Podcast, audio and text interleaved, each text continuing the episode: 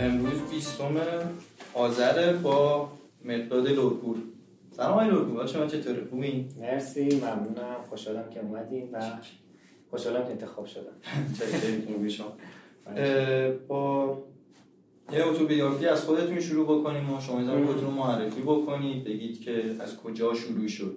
حالا همین از ابتدای ابتدا بیاید یا از هر جایی که فکر می‌کنید.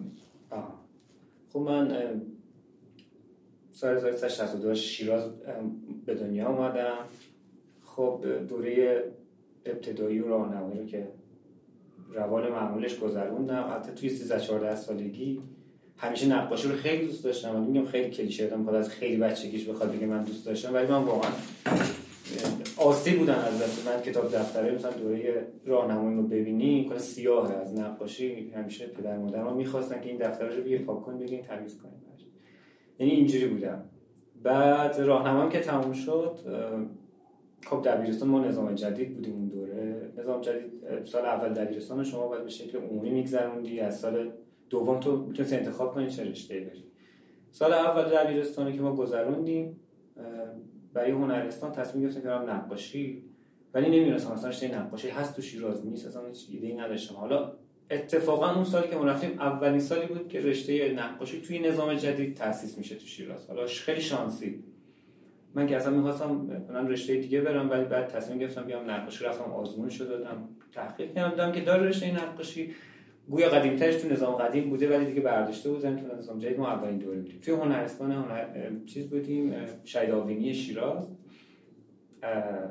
نقاشی رو شروع کردیم دیگه با دوستا و رفیقای اونجا، گپ و گفتگو و حالا هنرچیه و چیکار باید بکنیم. و تو شور جوانی یه دوره خیلی خوب اونجا گذروندم. یه سری استادی خوب داشتیم، یه سری استادی خوب متوسط و استادی بد. و فکر کنم سال هفتاد و هشت بود من رفتم هنرستان. مثلا سال هشتاد رفتم پیش دانشگاهی، هشتاد و یک پیش دانشگاهی تمام شد، هشتاد و دو من دانشگاه قبول شدم. دانشگاه لیسانس هم قبول شدم به دانشگاه شاهد، دانشگاه هنر شاهد. دیگه خیلی جدی‌تر از دانشگاه شروع شد برام نقاشی. تو هنرستان آدم یه شوری داره، انرژی زیادی داره، ولی خب هنوز آدم اونقدر فضای جدی رو تجربه نکرده، چون که توی دانشگاه تو همراه با چیزهای ایده‌ای که داری در مورد زندگی آینده‌ت، در مورد نقاشی فکر می‌کنی، یه سری امکانات پیش رو هم داری و یه سری الگوها هم دور و برت می‌بینی. این الگوها از اساتید دانشگاه، از هنرمندایی هستن. خب تهران هم از اونجایی که خب یه جاییه که خیلی متمرکزه، توش فضا هنریش مثل بقیه شهرها نیست، خیلی همه چیز جمع شده توی تهران. خیلی امکانات واسه بیشتره، خیلی بیشتر میتونید ببینی، خیلی بیشتر میشنوی، خیلی بیشتر میتونید بخونی. برای همین خیلی جذاب شد برام دانشگاه. اصلا قابل قیاس نیست با دوره‌ای که تو هنرستان بودیم.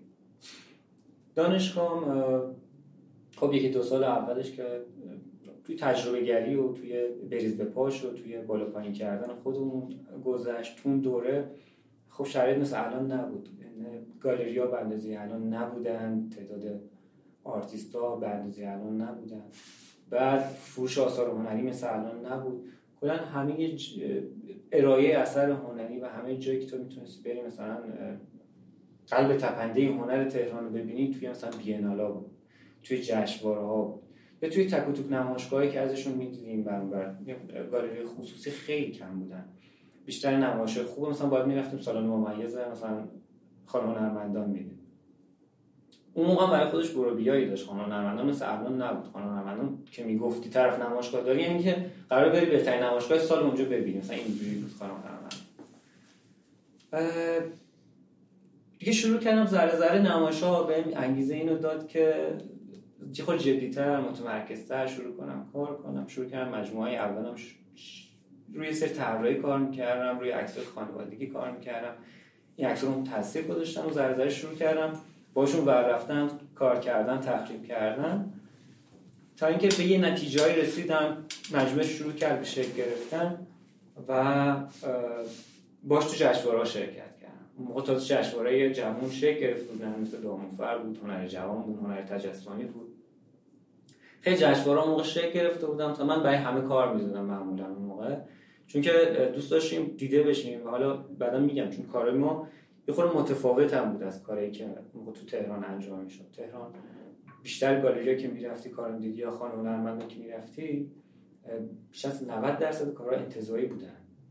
بعد هنوزم داشت تو دانشگاه هنر انتزاعی کار میشد. بعد ما مثلا فیگوراتیو کار میکردیم. یه خورده سخت بود تو مثلا بخوای کارتو برداری ببری گالری بگی برام کار کن. مثلا کارم چطور اصلا؟ ممکنه مثلا بگم اینا هنوز شکل نگرفت، هنوز به هنر تبدیل نشد. برو حالا کار کن تا به انتظار رسیدی برگرد بیا مثلا. یه, یه حال اینجوری داشت کردن گالری‌ها. بعد آره تو جشنواره‌ها شرکت کردم. سال هشتاد و پنج بود فکر کنم جشنواره دامنفر جزو برگزیده‌ها شدم که خیلی جالب بود. اون اون اول جشنواره بود که برگزید، بعدش یه سری جشنواره بود که همینطور برگزیده شدن تو اونها سلسله وار، ولی این باعث شد که یه خودباوری هم من هم بچه‌ای که دور و برم بودیم هم اون ناس پیدا کنیم که میتونی تو یه کاری بکنی که خارج از عرف گالری‌ها باشه که تو تهران داره نمایش داده میشه، ولی دیده شه، قضاوت شه و استقبال شه ازش. این شد که این خودباوری باعث شد که تو به این نتیجه برسی که خب میشه یه کار دیگه هم کرد غیر از اون چیزی که همیشه می‌بینی. دیگه اون مجموعه رو شروع کردم با انرژی بیشتری کار کردن، یعنی اینقدر کار زیاد شد که بعد ما ها تصمیم گرفتم خب بگارم مثلا گالری هم نشون بدم. بعد خب دیگه وقتی تو جشنواره مقام میاری خب میتونی مثلا کارتو ببری گالری هم نمایش بدی دیگه. مثلا گالری‌ها بردم موقع نمایش دادن بهشون سی دی کار رو اینا دادم که مثلا ببینن و بهم خبر بدن که چطور شد. یکی از گالری‌هایی که کارم بردم گالری هما بود، یادم موقع که مثلا اولش خب خیلی چیز نبود، خیلی استقبال نکرده بودن. بعد تو جشنواره اینا که مقام آوردیم یه خورده چیز شدن، چون مجله‌ها میخوان نوشتن در مورد این جشنواره جدید، یه خورده گالری‌ها نظرشون عوض شد. گالری هما گفت اوکی بیا کار کنیم و فعلا این چند تا نمونه کار بیار ببینیم چه جوریه میتونیم کار کنیم. بعد اون من با این عرف گالری آشنا نبودم که مثلا تو وقتی میری گالری کارتون میدی تو باید کارت از خود صبر کنی ببینی چه اتفاقی میفته، حالا روش کار کنه ببینی میتونه از کارتو بفروشه. اگه تونست بفروشه و اگه تونست باش باد کار کنه موقع خوبه که حالا یه نمایش با هم داشته باشیم که کارت به دست مجموعه دارم مثلا شناخته بشه یا خورده برای نمایش بعدی بتونیم مثلا رو مناقشه کنیم. خب موقع اوج پرکاری من بود، مثلا انباشت از کارا جمع شده بود پشت دست من، نمی‌دونستم چیکار کنم این همه کارو. بعد گالری هم دیگه بهم خبر نداد واقعا، چون که خودشون آرتیستای خب چیز در سن سال دار داشتن که آرتیست شناخته شده‌ای بودن و باشون داشت کار می‌کرد، اوکی بودن همه.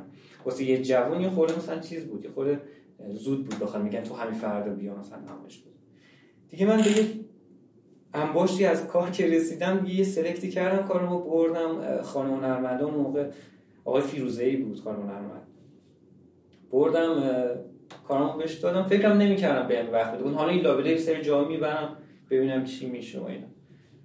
بعد فرداش نه پس فرداش به من زنگ زد آی فیروزه‌ای، گفت که باشه به وقت میدید خانم هنرمند. اون موقع باورم نمیشد درم ببرم درش، آره باورم نمیشد که قراره که به این وقت بدن. دیگه چیز کردم گفتم خب باشه، گفتم که همین زمستون مثلا یک ماه بعدش بود سریع مثلا جور کن این کار کن عکاسی کن فلان کن. همه کار ابتداییشو انجام دادم دیگه. اون شد اولین نمایشگاه سولوی من. تا قبلش یک دو تا نمایشگاه گروهی هم تک و توک این منبع کار داده بودم، ولی خب نمایشگاه انفرادی همونطوری که میدونی خیلی فرق داره. مثلا ارائه تو نمایشگاه انفرادی خیلی فیدبکش همین چیزش خیلی مواجه شدن با فضای حرفه فرق داره و می همونطور که گفتم خانم هنرمندان اون زمان اصلا خانم هنرمندان الان نبودا، یعنی تو اونجا نمایش داشتی خیلی دیده می‌شدی قشنگ. یکی از پرمخاطب‌ترین نمایش‌های طول عمر من بود نمایش، هرچند به لحاظ فروش خب افتضاح‌ترین، هیچ کاری نفروختم تو نمایش و این شد اولین نمایشم. بعد که از اون به بعد دیگه شروع کردم حالا کار کردن که مثلا حالا برای نمایش‌های بعدی حالا بگذاریم که بعد پوستر نمایشگاه بردم خانه چیز پیش گالری هما. اونا خب چیز شدن دیگه، خب شاکی شدن، حق داشتن، گفتن خب چه کاری بود اینجوری خواستیم بهت وقت بدیم و اینا دیگه. چی گذر کردم ازش و رفتم سراغ این وقت گرفتن جای دیگه. در این حال توی دانشگاه تو سیستم دانشگاهی ذره ذره تو ترمای بالاتر که میری یه خورده فضای پژوهشی واسه جذاب‌تر میشه، یه خورده وارد تاریخ هنر میشی، خود شکلش فرق می‌کنه همین. اون موقع علاقه پیدا کرده بودم به تاریخ اساطیر و تاریخ ادبیات و خود ادبیات و در واقع توی این متون قدیمی و توی این کتاب‌ها و داستان و افسانه قدیمی سرکله می‌زدم، سیر می‌کردم و علاقه زیاد پیدا کردم. اصلا دانشگاه شاهدی که ما بودیم خب خیلی فضای نقاشی ایرانی یا نگارگری توش غالب بود. یعنی اولویت همه اساتید این بود که تو دانشگاه که مثلا خب شما اول اینو خوب درس بدید، خوب درمون صحبت کنید، خوب تبلیغش کنید، حالا اگه جایمون برو سراغ مثلا هنر غرب هم چیزی بگو. واسه همین خیلی خیلی کتابخونه کاملی داشتیم تو زمینه نگارگری، نقاشی ایرانی، دوره قاجار تا همه چیز و خیلی خوب شد ازشون استفاده کرد. کتاب خیلی خوبی بود. واسه همین من غوطه‌ور شدم تو این کتابا، چون که به این مضامینی که میگم این روایتی اساطیری خیلی علاقه داشتم، خیلی میتونستم خوراک پیدا کنم. این شد که ذره ذره شیفت کردم به سمت تأثیری که میتونم از نگارگری بگیرم، از پالت رنگیشون بگیرم، از فضای تصویریشون، نوع ترکیبندیاشون، نگاهشون در واقع به محیطشون. کارم یه تغییراتی کرد اون دوره و کلاً عوض شد، تغییر کرد که کلاً عوض شد. یه ماهیت هویتی داشت نمایش اولم که انتقال پیدا کرد به نمایش دوم، ولی شاکله کارم کلاً تغییر پیدا کرد و با این کارا با این کار جدید تونستم مثلا راضی کنم یه سری مجموعه دار یا آدمایی که مثلا بیان از من کار بگیرن، کار بخرن. همین رو باعث شد که بتونم با گالری ماه آشنا بشم، کارا بردم، اونام خوششون اومد. یه سری نمایش‌های گروهی با اون کارا گذاشتم و از سال هشتاد و پنج تا هشتاد و نه من هیچ نمایشی نداشتم و بیشتر تجربه می‌کردم تو این دوره کاریمو، سعی می‌کردم نمایش بدم جای مختلف. تا اینکه سال هشتاد و نه شد اولین نمایش انفرادی من توی گالری خصوصی که تو گالری ماه میشه. خب خیلی تجربه خوبی بود، نمایش موفقی بود برای من، هم خیلی دیده شد، هم به لحاظ فروش خیلی برام خوب بود. هرچند موقع خب خیلی کار قیمتا خیلی ارزون بودن ولی خیلی مثلا کمک به من کرد، باعث شد که مثلا یه استقلالی پیدا کنم. بعد این استقلال خیلی باعث میشه فکر کنی که مثلا کاری بزرگتری میتونی انجام بدی. این سال هشتاد و هشت هفتاد و هفت هشتاد و هشت هشتاد و نه خیلی درگیریم بودم. دقیقا همون بره سال هشتاد و هشت اون اتفاقای سال هشتاد و هشت بود، خیلی درگیر اون مجموعه کارم شده بودم. ولی هشتاد و نه که تثبیت شد، اون مجموعه تموم شد، تاثیر این اتفاقات اجتماعی و تاثیرات این نگاه هم رو کلا به به اون قضیه تک روایت‌های اساطیری که میتونی ازشون الهام بگیری بیایی توی کاری خود تغییر کرد. توی نمایش بعدیم توی گالری ما به جای این نگاه به این تک روایت‌ها یه خورده این بنمایه‌های مشترک اساطیری یه خورده نگاهم کلی‌تر شد، یه طور فرامرزی شد. مثلا تا قبلش اگه چونم تو به چمروش فکر می‌کردم، اگه به مثلا پولچینات فکر می‌کردم، به چیزایی که توی اسطوره ایران خیلی خیلی خواستن و خیلی درمشون حرف زده میشه فکر می‌کردم. تو دوره بعد مثلا به مفاهیم کلی‌تر، مثلا چون زایش در زایش از سنگ که مثلا تو خیلی از فرهنگ‌ها وجود داره، مثلا خیلی چیزای مشابه این بود، مثلا نگهبان یا خیلی خیلی چیزایی که خب مفاهیم کلی‌تری میگن، یعنی پوشش بزرگی از فرهنگ دارن. مضامینم از اینجاها میگرفتم و یه خورده تغییری که کرده بود نگاه هم به روایت عوض شده بود. از اون حالت تک روایتی کارا یه خورده بست پیدا کرده بود به سمت شخصی تر شدن، یه فضای مثلا پژوهشی توی مبانی مثلا چگونگی قرار گرفتن، حالا تیرگی، روشنایی، ریتم در تصویر، کلا دغدغه‌هام میخواد تغییر کرده بود. واسه همین روایت‌ها کمتر شد کمتر شد و یه خورده به ماهیت خود تصویر بیشتر فکر کردم، خود تصویر الان داره چجور بیان میشه و اینکه من چجور میتونم اینا رو شخصی کنم، از آن خود کنم و ذره ذره به طبیعت علاقه‌مند شدم. چون که تا قبلش کارهای من چون که خیلی تحت تاثیر نگارگری بود، این ابژه‌هایی که توی کار می آوردم رو زمینه‌های تخت بودن با رنگ‌های نزدیک به نگارگری، ولی اینجا ذره ذره رفتم به سمت بیرنگی کارها، ذره ذره خاکستری شد، فضا سفیدتر شدم، رنگ به ندرت اون کارا بود و اینکه طبیعت خیلی بارز شده بود توشون، چون که خود خود ماهیت طبیعت برام خیلی اهمیت داره و اینکه چگونه تصویر شکل میگیره دغدغه‌ام شده بود توی تجربه کردم. یعنی من تا قبلش اگه میساختم تصویر رو، اینجا شروع کردم ذره ذره یه جایی تخریب کردم، یعنی سعی می‌کردم با تخریب کردن، با ایجاد کردن یه چیزی که فراتر از اکت منه، فراتر از خواست منه، یه چیزایی که خارج از مثلا کنترلت ایجاد بشه و این چالش باعث شه تو تبدیل کنی خودتو، یادم که حالا این چیزی که از قبل وجود داره من کنترلش کنم، تبدیلش کنم به یه تصویر.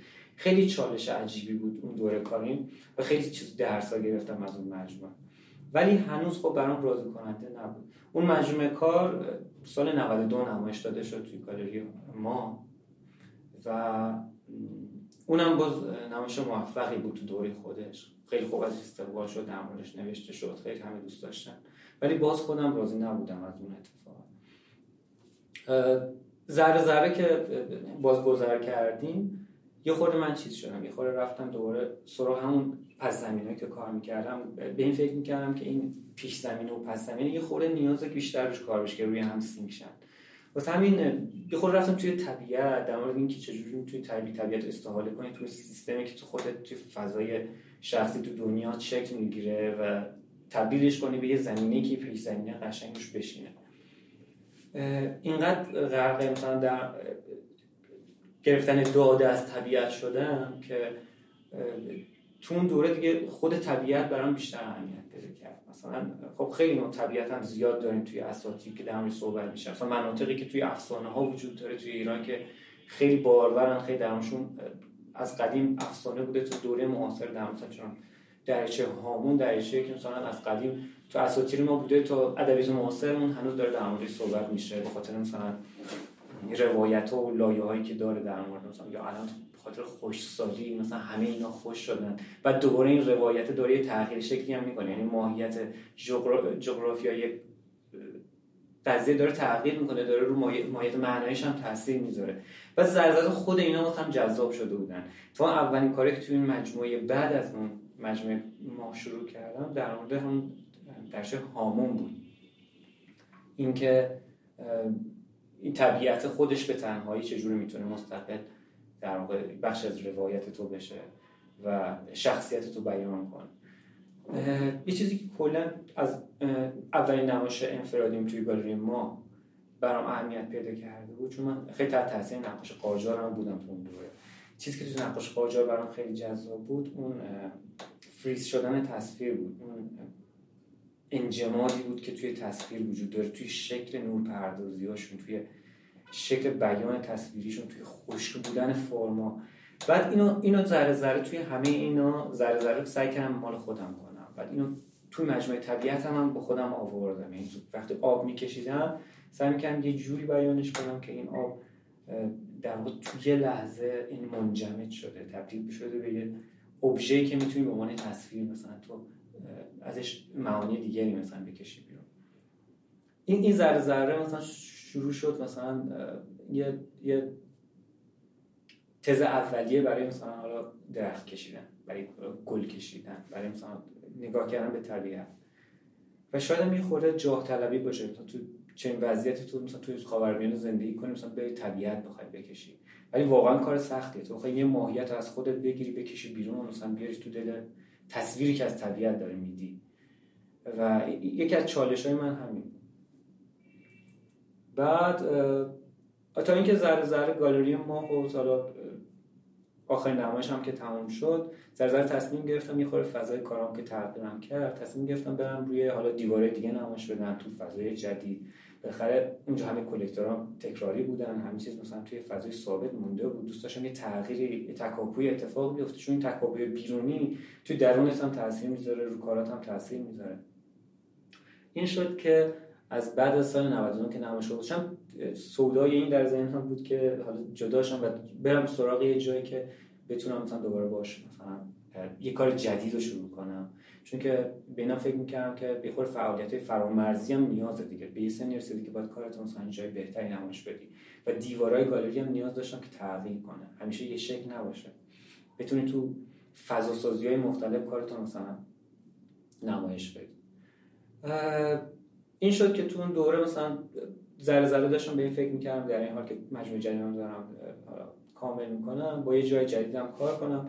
خب اصلا قبل از من تو گالری دستان کار میکرد و خب یه بار هرمز اومد مثلا استودیو کار من رو دید و با هم صحبت کردیم اینا، چون که میدونست که مثلا من تقریبا جدا شدم از گالری ما، مثلا بهم پیشنهاد داد که گفت که دوست دارین کار کنیم. خب منم دوست داشتم گالری دستان، دوست داشتم باهاش کار کنم که اون موقع شد که دیگه من رفتم سراغ گالری دستان. بعد از یه گپ بزرگی مثلا کار نکرده بودم، یه کار کردم، نمایش ندادم در واقع، به جز یه سری نمایش‌های گروهی تصمیم گرفتم برم گالری دستان که از اون موقع یه سری مجموعه نمایش‌های جدید من با این کارهای جدید شروع شد. اول با این سری نمایش‌های گروهی شروع شدن، بعد سال نود و شش یه تک اثر با یه مجموعه توی یه سولو توی اتاق برق نمایش داشتم که اولین نمایش من بود. همون نمایش بعد رفت آرت فر سیدنی، اونجا نمایش داده شد و سال نود و هفت شد اولین نمایش انفرادی من توی گالری دستان، حالا به شکل مثلا پخته‌تر، حرفه‌ای‌تر و درست حسابی‌تر با تعداد کار بیشتر و قابل نقد. دیگه این مجموعه جدیدم اونجا نمایش دادم تو گالری دستان. خب اونم باز بازخورد خیلی خوبی بود، فضای جدید نمایش بود، همه چیز برام تازگی داشت و اینکه این چیزی که دارم درمون شدم دیگه خیلی دور نیست، تو همین چیزیه که همین هنوز دارم زیستش میکنم و خیلی نمیتونم هنوز ازش فاصله بگیرم، میخوام قضاوتش کنم ولی هنوز دارم توش تجربه میکنم. این آخرین نمایشم چند هفته پیش بود، سال نود و هشت این نمایش توی آرتیسیما تورین بود، توی ایتالیا بود که اونم باز خیلی خوب بود، تجربه خیلی خوبی بود. امیدوارم حالا همینطوری پیش بره، ببینیم در آینده چی پیش میاد. سوال دوم اینه که تعریف شما از نقاش حرفه‌ای چیه و کی به نظر خودتون یه نقاش حرفه‌ای شدین؟ نقاش حرفه‌ای ببین، اگه هممون قرارداد رو قبول داشته باشیم که حرفه‌ای به کسی گفته میشه که توی یه حرفه به خودکفایی مالی برسه، اولین چیز اگه این این تعریف که معمولا داره میشه واسه حرفه‌ای بودن، من میتونم بگم از سال هشتاد و شش که اولین کارم فروختم، من هشتاد و پنج اولین نمایش انفرادی بود، اولین کار که فروختم سال هشتاد و شش بود، ولی سال هشتاد و هفت که تونستم دیگه راحت‌تر کار بفروشم و تونستم مستقل شم و یه خونه بگیرم. موقعی خونه چهار استانبول تونستم بگیرم، استودیوم کردم و شروع کردم به استقلال، با, با استقلال شروع کردم به کار. میتونم بگم سال هشتاد و هفت هشتاد و هشت میتونم بگم دیگه واقعا حرفه‌ای شروع کردم، فقط با نقاشی امرار ماش کردم و کار کردم و فکر کردم.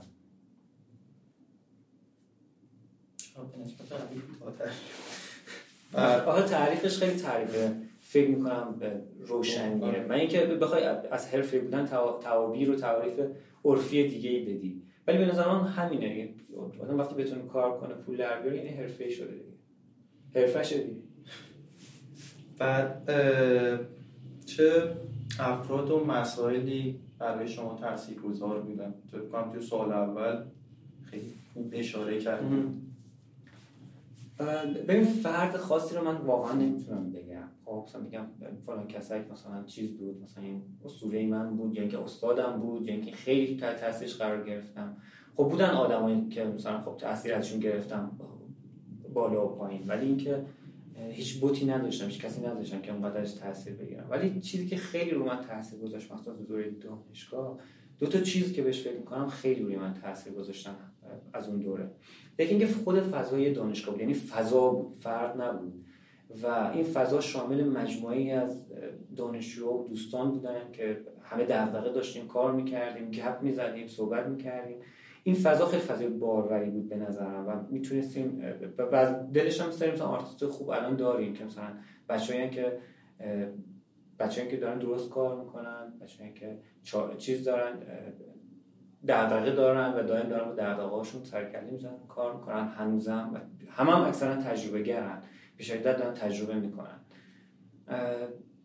یکی این فضا بود، بچه‌ای که تو دانشگاه خیلی ازشون من یاد گرفتم و هنوزم از بعضیشون دارم یاد میگم.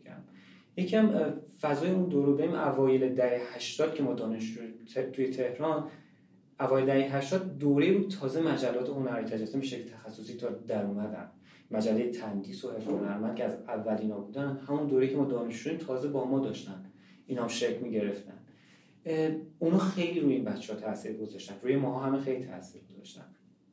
مثلا ما برای اینکه بروز باشیم دائم مقاله‌های مثلا تندیس رو می‌خوندیم، بعد بروزترین نمایش‌های خارج از کشورم داشت ترجمه می‌شد توی مجله‌ها میومد. حالا کاری ندارم که بعضیشون مقاله‌ها مثلا دچار سوء تفاهم بودن، بعضی اصلا این مسائل رو به اشتباه مثلا یاد میدادن به دانشجوها، یه سری چیزا رو مثلا از خودشون مینوشتن. ولی کلیت قضیه کلا خیلی خوب بود، چون که خیلی تاثیر گذاشت روی ما و روی روی اون اون کلیتی که تو روی فضای اون دوره حاکم بود که میگم بیشتر هنر انتزاعی بود. یه خورده این این ساخت و شکوند، یه خورده ما تونستیم مثلا وارد فضای دیگه شیم. مثلا فیگوراتیو از بعد از بودن این مجله واقعا خیلی بهش اهمیت داده شد، مخصوصا حرف هنرمند معرفی می‌کرد هنرمندایی رو که مثلا تا قبلش خیلی نمی‌شناختن که اینا دارن مثلا الان زیست می‌کنن، یا اینکه تازه مردن، یا اینکه هنوز حرف برای گفتن دارن، مثلا اینکه تازه داره شکل می‌گیره. اینا هرچند اینا که ما درمش حرف می‌زنیم خیلیشون ازش گذر کرده بودیم، ولی خب توی ایران تازه مثلا اینا داشتن معرفی می‌شدن.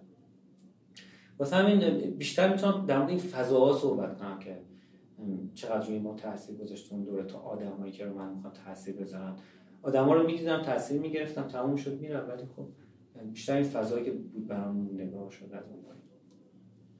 و ضرورت نقاشی کردن برای شما چیه؟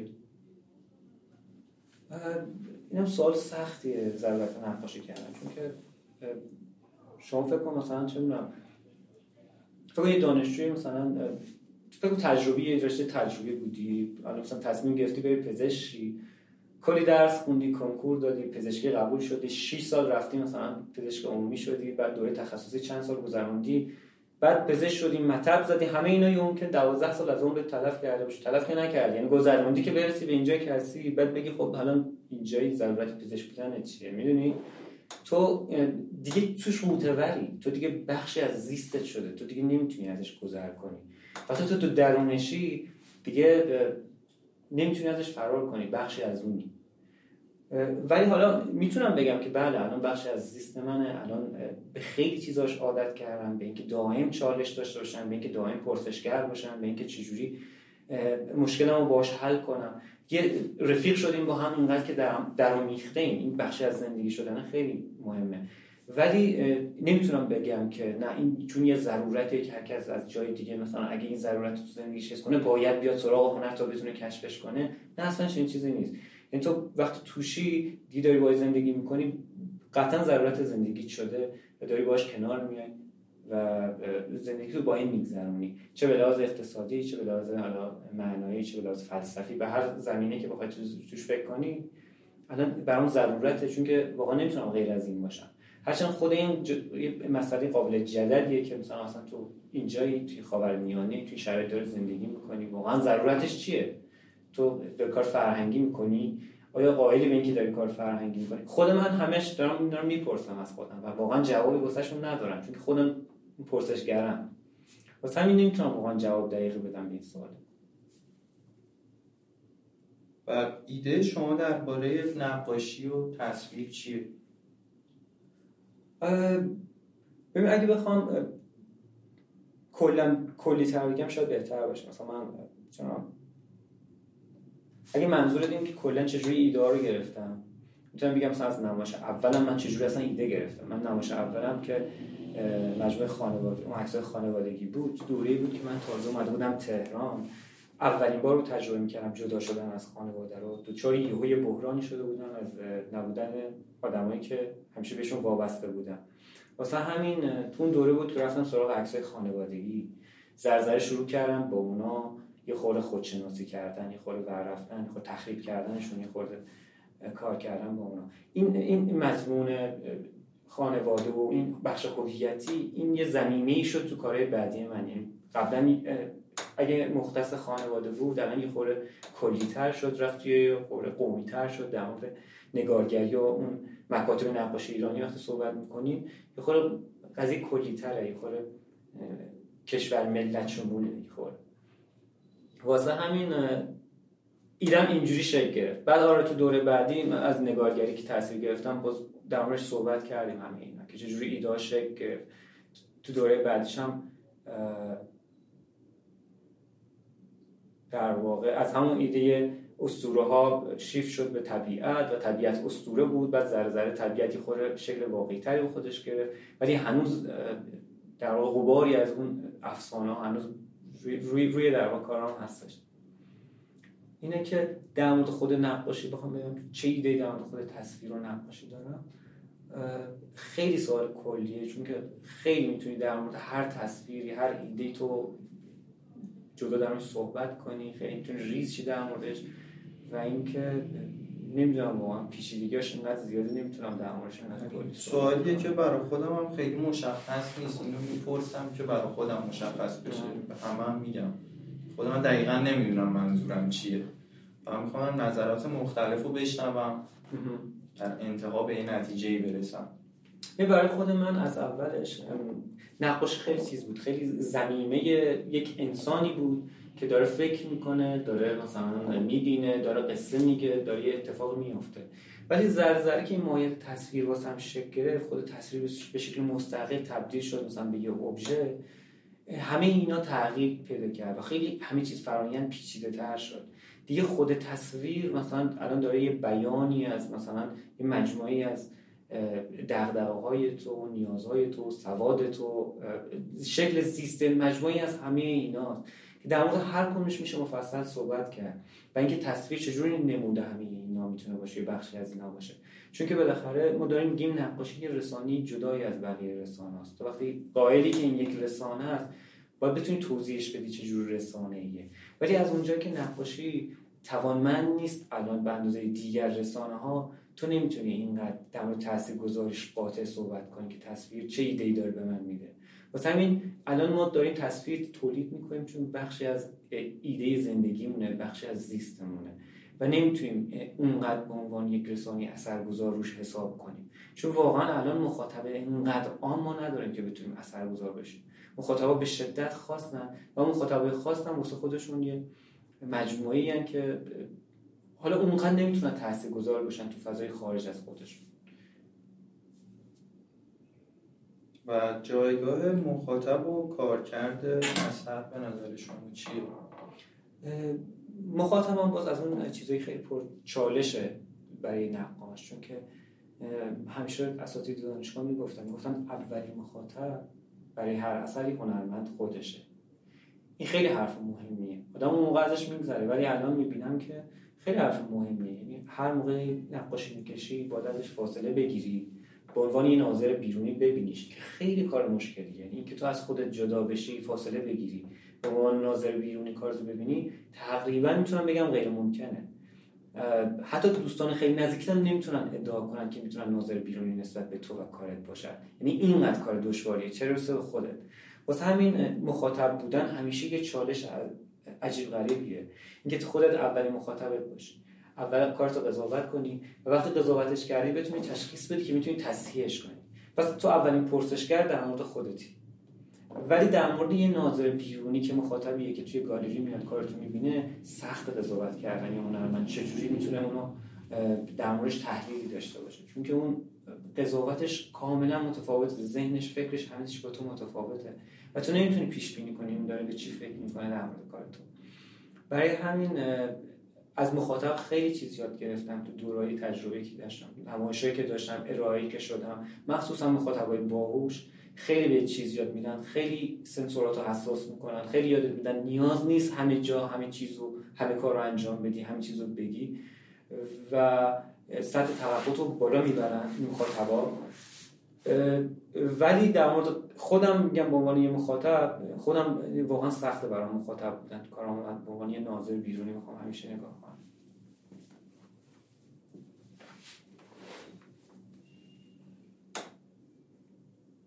اهمیت و جایگاه نهاد هنری به نظر شما چطوریه؟ ببین اول باید ببینیم که نهاد هنری قراره چی کار کنه. خب الان به توافقی برسه قراره چی کار کنه. نهاد هنری قراره مثل یه چتری حمایت کنه از هنرمند و اینکه این چتر حمایت قراره که بخشی که تو ازش محروم موندی یا خودت نمیتونی در واقع به خودت کمک کنی که در واقع به اون برسی، اون این کار انجام بده. خود نهادها خودش دو دستن، میدونی که این نهادهای خصوصی داریم، خب بخش دولتی یا حکومتی داریم. باز کار با نهاد هم یه کار پیچیده است، میدونی نهادهای اگه بخش خصوصیش مد نظر ما باشه، نهادهای خصوصی معمولا با یه رویکردی میان سراغ حمایت کردن از هنرمند. این رویکرد یعنی که من یه سلیقه‌ای دارم، بر اساس سلیقه‌ام میام انتخاب میکنم هنرمندی رو که میخوام. خب بعد تو باید انتخاب بشی. خب بعد که انتخاب شدی قطعا اون طرف حالا که داره یه هزینه میکنه قرار یه, یه،, یه، به یه نتیجه یه سرانجامی برسه این هزینه دیگه. پس همین نتیجه و سرانجام باعث میشه که احتمال داره به تو بخواد به تو خواسته یا ناخواسته یه خطی بده یا به تو به تو اینو برسونه که من چه چیزی ازت میخوام. همین قضیه اون آزادی عمل داره ازت میگیره به اون. این نهاد خصوصی میتونه خیلی راحت حمایت کنه ازت و خیلی راحت هم آزادی عمل تو ازت بگیره. بله هستن تو کشورهای دموکرات نهادهایی که خصوصی هن و حتی نهادهایی که دولتی هن و کاملا دموکرات برخورد میکنن با این قضیه. ولی ما داریم در مورد ایران حرف میزنیم. اگر بخوایم نهادهای دولتی صحبت کنیم، مخصوصا تو کشورهایی که خود ایدئولوژیک هن مثل ایران، نهادها معمولا بر اساس در واقع یه سری معیارهای خاص میان حمایت میکنن. سیستم انتخاب توشون به شدت متفاوت از نهادهای خصوصیه و کاملا گزینشی بر برخورد میکنن و توی گزینشاشون اغلبا آدمای مثل ماها نیست و اگر هم قرار باشه ما بریم توی این گزینش قرار بگیریم باید تحت سیطره اون تعهدی که اون میخواد بهت بده قرار بگیری و تو متعهد نباشی به اون پولی که داره خرجت میشه در واقع تو از زیر چترش خارج میشی. پس اینجا دوباره داره آزادی عملت ازت گرفته میشه. واسه همین توی کشوری مثل ایران اساساً کار کار با نهاد کار کردن یعنی اینکه از نهاد صحبت کردن یه خورده جای تأمل و فکر کردن داره. چون که واقعا برای ما این خورده سخته. بخوایم به شکلی کاملا دموکرات بخوایم ساپورت کنیم، حمایت کنیم از یه هنرمند بدون چشم داشت به اینکه قرار مؤثرش چه اتفاقی بیفته و این قرار درسته قرار به یه انجامی برسه و اون انجام یه کار فرهنگیه و ممکنه یه جایی هم ازش استفاده بشه ولی ممکنه الزاما اون شیوه فکری ما رو دنبال نکنه، ممکنه الزاما اون چیزی که ما مد نظرمونه نباشه. واسه همین با نهاد کار کردن توی ایران یه خورده میگم که یه خورده بوداره، یه خورده یه خورده سخت رفتن سمتش. خارج از ایران هم تجربهش نکردم واقعا ببینم. ممکنه اونجا اگه تجربهش کنی بگی که ممکنه اونجا هم اتفاق واسط بیفته. ممکنه اونجا چون سر هنرمنده اونورم هستن که مخالف این قضیه هم میگن که خود همین چتر حمایتی باعث میشه که در واقع هنرمندا تنبل شن یا مثلا از یه سری سختگیری‌ها نسبت به کارشون، یه سری آزادی عملا به کارشون مثلا ممکنه چشم دوشی کنن. و فضای آتولیو کار کردنتون چجوریه؟ اه... یه دو صبح که از خواب پا میشید چی کار میکنید؟ سیستم هم که خب آخه چیز اینجوری صبح پا شدن کار کردن که خب توی مثلا یه کاری داری مثلا شروع کردی یا نیمه تمامه تمامه یا ولی کلا دیسیپلین کاری اگه منظورتونه که کلا میخوای چی کار کنی کلا از اولش که من میخوام شروع کنم کلا چهار مرحله کلا تو ذهنم همیشه برای خودم میسازم. مرحله اول من همیشه مرحله الهامه. توی مرحله اول شما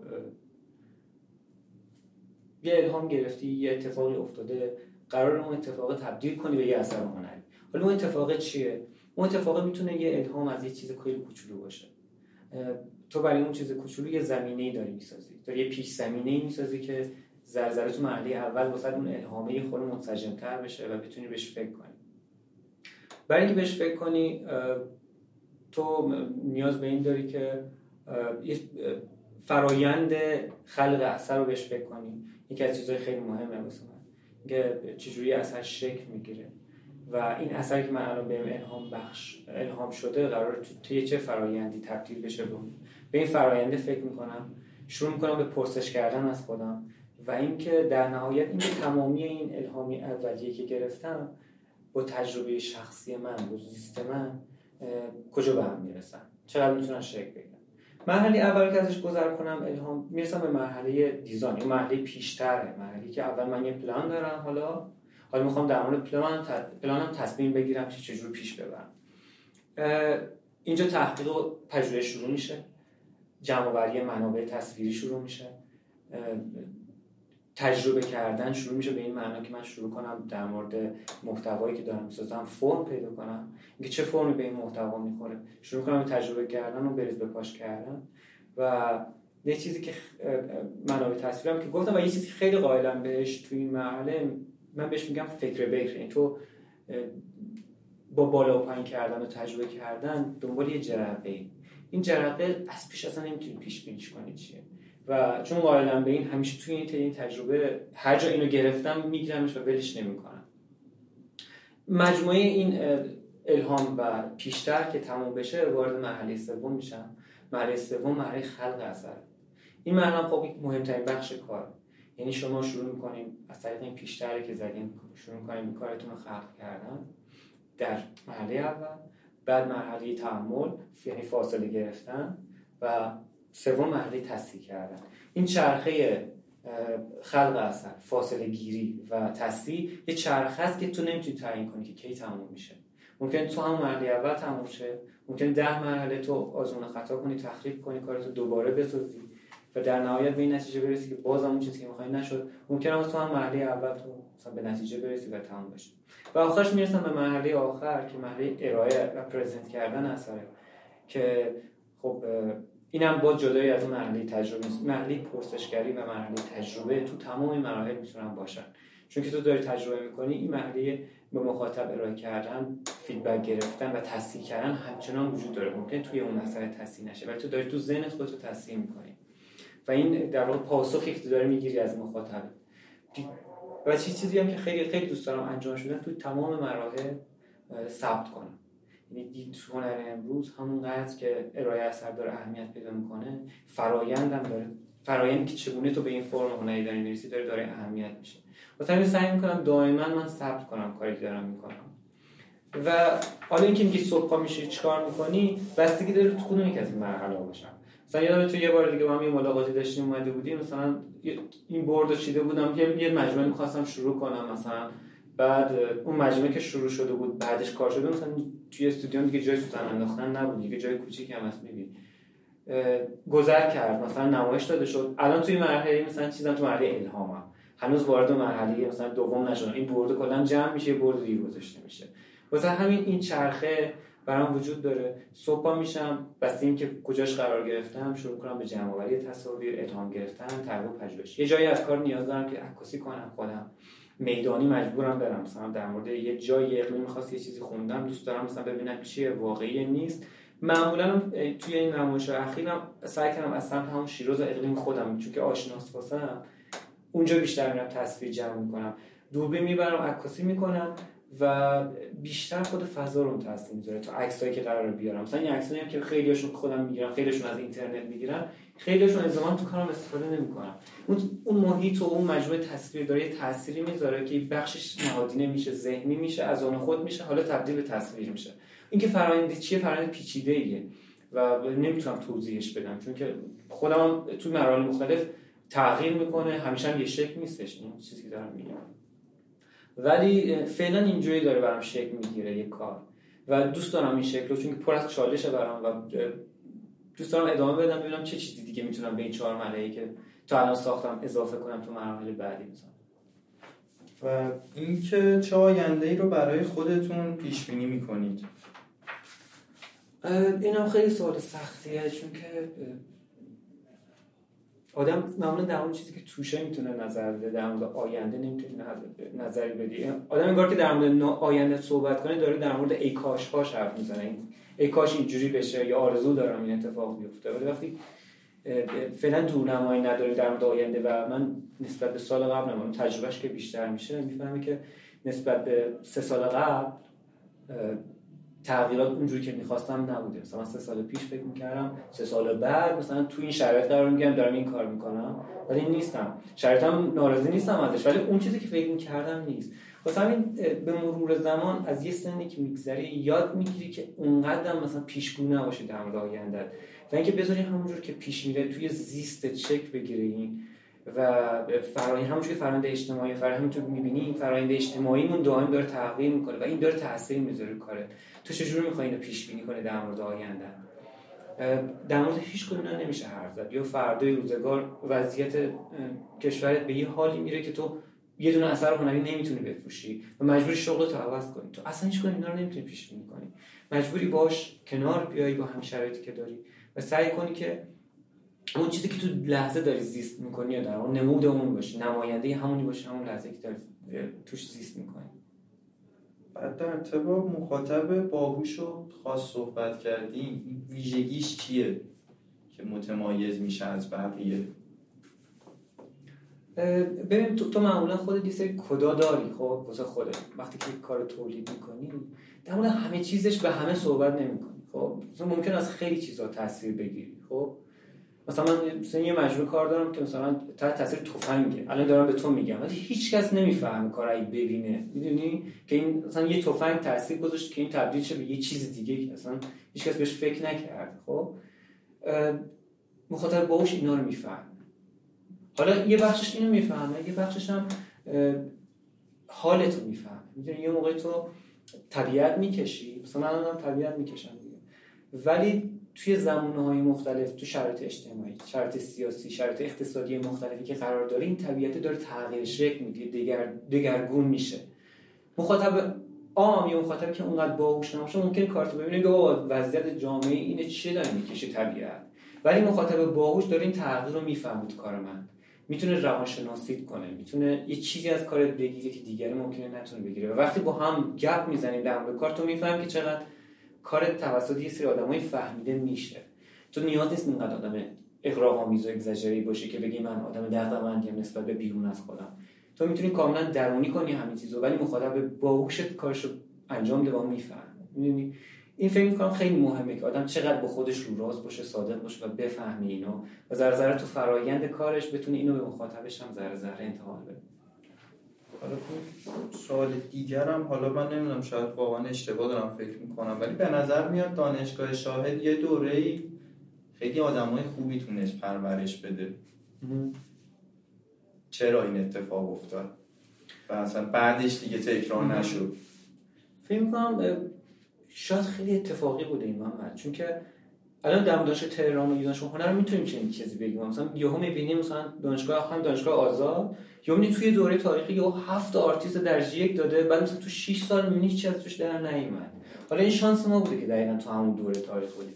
دانشگاه شاهد هم این اتفاق واسش افتاد. یادم تو اون دورهایی که ما اونجا داشتیم دانشگاه شاهد کار میکردیم یه اتفاق جالبی افتاده بود، شاید تاثیر داشت هم نه نمیدونم، ولی دانشگاه شاهد کاری که کرده بود گلچینی از بچه‌های اونجا جمع شده بودن که کار عملیای دوره آزمون عملی دانشگاهشون کار خیلی خوبی بود و اینا از اون دو سه تا دانشگاهی که اولویت هم هستن جا مونده بودن، به خاطر که کار عملی خیلی خوبی داشت، ولی چون که کار مثلا اون بخش تئوری کنکورش خوب نبوده تونسته تهران قبول بشه ولی نتونست خوب بره دانشگاه تهران چون مثلا رتبه زیر دویست نبوده مثلا.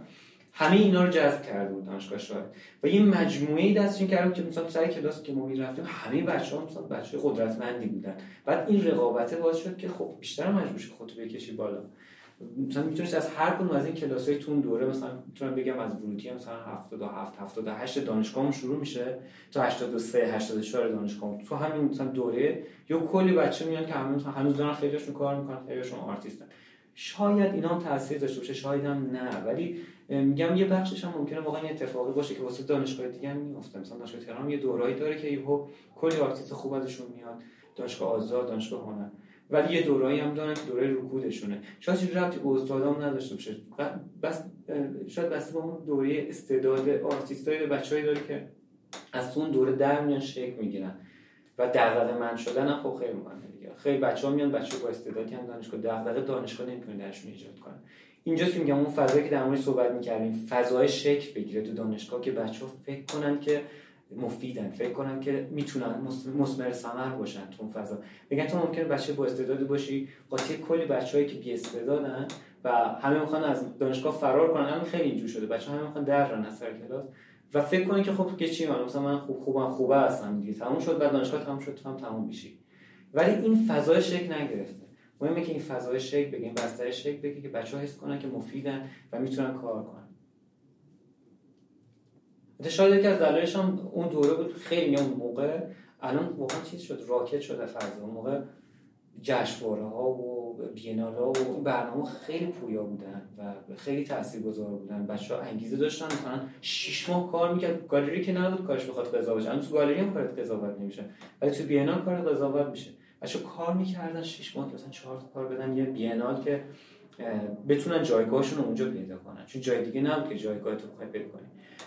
همین همین یه خورده پویا کرده بود فضا رو، همین همین در رقابت قرار گرفتن و پویاش کرده بود. الان اون رقابت هم واقعا نیست، یه خورده تو سنین کم مثل جشنواره‌ها وجود داره واسه بچه‌ها، ولی از اون که گذر میکنن دیگه واقعا هیچ منبع قضاوتی نداریم که بخواد مثلا مت کنی. حتی لباس هنر مس کردن که کار خوب خنده‌داری هم هست، ولی کلا تاثیر فرهنگی میتونه بذاره روی رشد، روی روی انگیزش واسه هنرمندا. سوال آخر نمیدونم چجوری مطرح بکنم، اینکه اشاره کردید ما تو خاورمیانه ایم، اینجا ایرانه، الانم یه سری اتفاقات افتاده، این قرار تأثیر مستقیم بذاره یا اصلا لازم نیست من بهش فکر بکنم، باید خودم رو جدا بکنم؟ نمیدونم اینو چجوری مطرح بکنم. برای میفهمم چی میگی. این این ببین دغدغه همه ما هست، یعنی از توی از یه زمانی که شروع میکنی به حرفه کار کردن توی خاورمیانه و توی ایران، به این فکر کنیم برمیگردیم به همون سوال تو، ضرورت نقاشی کشیدن و ضرورت وجود من چیه اصلا؟ شاید الان جامعه من به یک کارگر بیشتر از من نیاز داره. اصلا ضرورت کار فرهنگی چیه وقتی که تو از خیلی از مسائل جامعه دور میمونی و واقعا نمیتونی پوشش بدی بخش زیادی از مخاطبا رو که میتونن مثلا سنسوراشون با دیدن یک کار فرهنگی مثلا تیز بشه نسبت به یه مسئله مثلا حساس بشن. اصلا تو نمیتونی با خودت کنار بیای که چجوری میتونی اینجا قائل به این باشی که داری کار میکنی و کارت داره توی گالری کار میکنه و داره فرهنگ سازی میکنه. این پرسش همیشه دائم با ما هستش و واقعا کاری هم نمیتونیم بکنیم، کاری از اون. شاید اصلا همینه که بیشتر بچه‌ای که تو سن من هستن که شروع میکنن یه خورده حرفه کار کردن، همه به این فکر میکنن که کارشون رو خارج از ایران نمایش بدن. شاید اونجا فکر میکنن بیشتر داره کار میکنه، ولی خود این واسه منم یه سوال بزرگه. واقعا ما چگونه میتونیم خودمون رو متعهد بدونیم؟ آیا اصلا هنرمند رسالتمنده؟ آیا تو رسالتی داری نسبت به جامعه؟ آیا این اتفاق بیرونی باید نمودی داشته باشه در من؟ تو که قطعا داره، این تو هممون داره تاثیر میذاره، ولی قراره چجوری تو اینا توی اثرت بازتابش بدی؟ و اگه بازتابش بدی داره کار میکنه، این قراره مگه اون مخاطبی که تو داره گالری میبینه میاد میبینه این کارو، مگه تو کدوم دهک جامعه قرار میگیره که بخواد روش تاثیر بذاره؟ میدونی اینا دوام سوالایی که هممون به خودمون میکنیم، مثلا تو رسانه نقاشی که مخاطبش فوق العاده خاصه، فکر کنم خاص‌ترین مخاطب تو تمام این هفت هنر ما داریم و خیلی سخته که با خودمون کنار بیایم که نه خب این متافته جدا بافته ایم، کارمون رو میکنیم، هیچ تأثیری هم قرار نیست بذاریم و همینه که هست. میدونی این این عذاب وجدانه. پس چی میشه؟ اینکه ما دوام باید با خودمون چالش داشته باشیم که تو بخشی از این بدنی. هرچند هرچند نقاشی به شدت هنر شخصیه، به شدت هنر فردیه، تو داری نمود فردیت از کارت نمایش میدی و فکر کنم این داره کار میکنه بالاخره. اگه الان کار نکنه ممکنه برای آینده کار کنه، همونطور که یه سری هنرمندایی که مثلا زمان انقلاب سال پنجاه و هفت کار کردن، اون موقع حتی شناخته نبود کاراشون، ولی الان ما داریم درمونشون بحث میکنیم، صحبت میکنیم و کار فکر می‌کنم کار فرهنگی بزرگی کردم. مثلا مثل اردشیر مؤسس مثلا تو دوره خودش درست داشت کار فرهنگی می‌کرد، بیشتر از ما فعال بود، برای رسانه‌ها کار می‌کرد، تو روزنامه مثلا کار کارتون می‌داد، ولی الان داریم فکر می‌کنیم که چقدر داره کار فرهنگیش ارزش پیدا کرده، الان داریم بازخوردش رو بیشتر می‌بینیم. میگم شاید ما هم اینجوریم، شاید نیاز نباشه واقعا اینقدر وسط خیابون بریم کارمون رو انجام بدیم، شاید هم به این نتیجه برسیم که انجام بدیم، چون که خیلی فردیه. تو تعداد آدمایی که دارن نقاشی میکنن این نگاه هم متفاوته، واسه همینه که نمیتونم واقعا جواب واسش بدم، چون واسه خودم هم سوال همیشه من، یعنی خودم دارم دارم با همین قضیه چالش میکنم، چیکار کنم، چیکار میتونیم بکنیم؟ من دیگه واقعا سوالی ندارم و اگر شما مسئله‌ای دارید که بخواید. نه مرسی، مرسی که انتخاب کردی منو اومد اینجا، در نکنه که وقت گذاشتید. قربون شما که انتخاب بیشتر بیفته، چون واقعا جامعه تجسمی نیاز داره که یه خورده بیشتر بهش بها داده بشه. من حداقل خود بچه‌ی خود این خانواده بتونن کمک کنن بهش. پس شما در نکنه ممنون.